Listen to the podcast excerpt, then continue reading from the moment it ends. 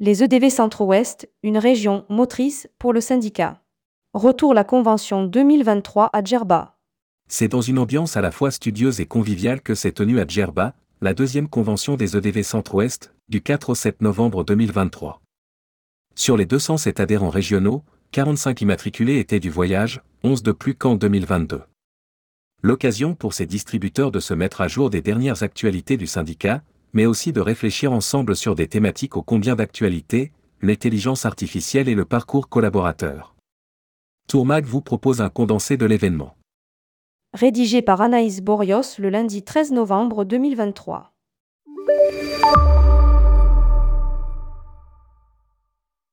C'est un anniversaire dont il se souviendra.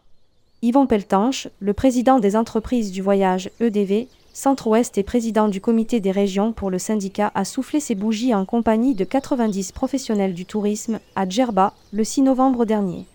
Lui qui est sur tous les fronts mais toujours en toute discrétion, n'a pas échappé au traditionnel gâteau et à la petite chanson, et même en version basque grâce au talent de Jean-Charles Martin, commercial France de Sulma, en plein dîner de clôture de la convention 2023 des EDV Centre-Ouest. La soirée aura marqué les esprits. Organisée au sein du Bravo Club Yadi Djerba par Patrice Karadec et ses équipes, elle a offert aux participants un aperçu des traditions berbères. Musique, acrobatie à cheval et à dos de dromadaire, danse, cracheurs de feu et menus traditionnels ont ravi les participants. Parmi eux, 45 immatriculés sur les 207 adhérents que compte la délégation Centre-Ouest, accompagnée d'une trentaine de partenaires et de conférenciers. Nous sommes très satisfaits, il y a 11 immatriculés de plus que l'année dernière s'est réjoui Yvon Peltanche dans son discours d'ouverture en plénière. À la manœuvre, Pierre Doucet, désigné président de la Convention pour la deuxième année consécutive et Françoise Mathurin, permanente pour les EDV Centre-Ouest. Le format proposé, en moyen courrier et pour moins de 500 euros, a été pensé comme un complément au Congrès national, avec des conférences mais aussi un workshop et des temps d'échange très conviviaux. Le regard de la vie syndicale nourri par un besoin de contenu. Si l'ensemble des 18 administrateurs de la branche régionale n'ont pas pu être du voyage, la présidente nationale, Valérie Bonnet, est venue faire le point sur les dernières actualités du syndicat.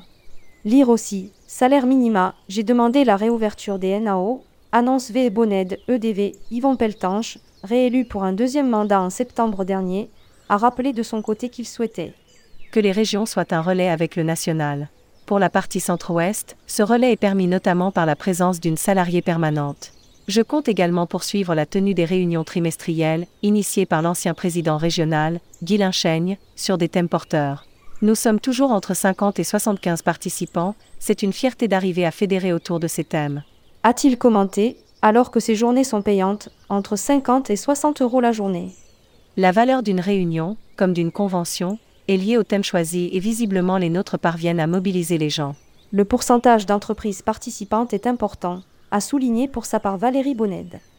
Et c'est révélateur de quelque chose. Tout le monde est là car il y a un besoin de contenu, de soutien. Analyse-t-elle Les EDV comptent désormais s'appuyer sur le mode de fonctionnement très qualitatif de la région centre-ouest pour le dupliquer dans d'autres régions, à la façon d'un laboratoire. Nous allons mettre à disposition leurs idées, car cette région est un modèle, dans le sens où il y a de la vie, de la présence et de l'engagement de la part des adhérents, et ce, parce qu'il y a du contenu poursuit Valérie Bonned. Les EDV Centre-Ouest, une région qui montre l'exemple. Si sa région montre l'exemple, Yvon Peltanche, en tant que président des présidents de région, se voit confier une autre mission, travailler sur l'engagement du comité des régions. Nous avons l'impression que beaucoup de présidents de régions travaillent seuls, et nous devons voir comment maintenir leur niveau d'engagement, car certains ont été élus très récemment. Ajoute la présidente nationale l'un des challenges d'Yvon va être de donner des clés et d'accompagner ses administrateurs. Dans cet esprit d'accompagnement, une matinée entière de la convention était consacrée au parcours collaborateur, qui peut être parfois délaissé par les dirigeants des agences de voyage au profit du parcours et de l'expérience client. Aujourd'hui, l'emploi n'est plus considéré comme un simple emploi par le collaborateur. A souligné la consultante Marie Alantaz, qui animait la discussion. Il doit être au centre de la démarche de n'importe quelle entreprise du secteur du tourisme. Une situation qui prévaut pour les jeunes générations, mais pas que. L'intervenante a donc invité les gérants d'entreprises présents dans la salle à s'interroger sur les valeurs de leur société, à les définir pour les afficher et les véhiculer, notamment auprès de leurs collaborateurs. Elle a également insisté longuement sur le parcours de recrutement avant, pendant et même après le départ du salarié, invitant les adhérents des EDV Centre-Ouest à se remettre en question. Suite à un entretien, vous êtes-vous déjà demandé ce qui s'est bien ou mal passé? Pourquoi cela n'a pas fonctionné? Que pouvez-vous améliorer dans votre parcours de recrutement? A-t-elle lancé?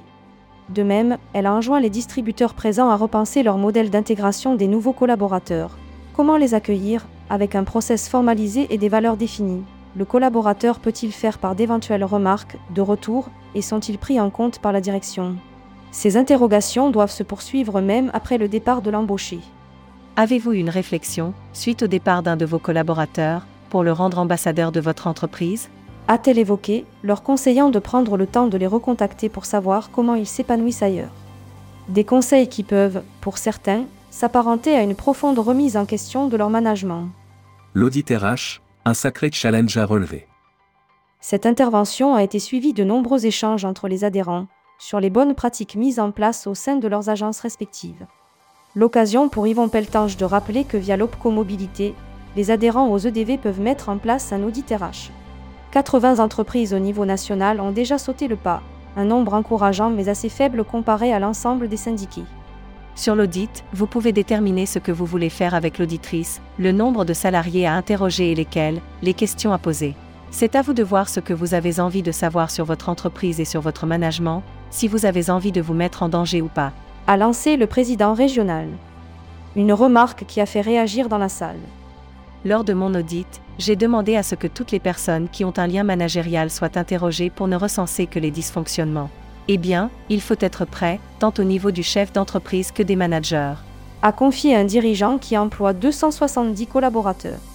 Sur 26 personnes interviewées, il y a eu 550 dysfonctionnements recensés, et nous sommes dans la norme.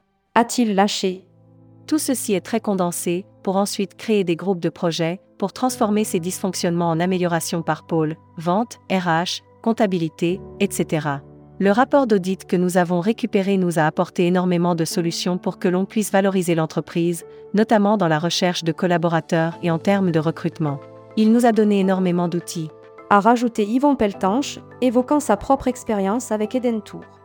Nous avons passé quasiment une journée entière à étudier les outils proposés. Pour rappel, cet audit RH proposé par les EDV est pris complètement en charge et donne les moyens à de petites entreprises d'avoir les mêmes niveaux d'audit et de qualité que les grosses sociétés. L'intervention consacrée au RH s'est terminée par un atelier de réflexion en petits groupes sur les projets que les distributeurs souhaiteraient voir se concrétiser au niveau des EDV. De quoi inspirer la nouvelle présidente, dont la feuille de route est déjà bien remplie. L'IA, un électrochoc pour certains agents de voyage. Si les participants ont apprécié la qualité des interventions et des échanges durant cette convention, certains ont aussi un petit électrochoc lorsque la question de l'intelligence artificielle IA et de ChatGPT a été abordée. Après un rapide sondage de la salle, peu étaient les agents de voyage à avoir déjà testé cette nouvelle technologie, qui s'apprête à devenir le nouveau compagnon de voyage de nombre de leurs clients. Il faut se dire que de plus en plus de voyageurs vont y recourir avant de venir en agence de voyage, comme cela a été le cas avec l'Internet a lancé Christian Sabag, le PDG d'Orchestra, à l'attention de l'Assemblée.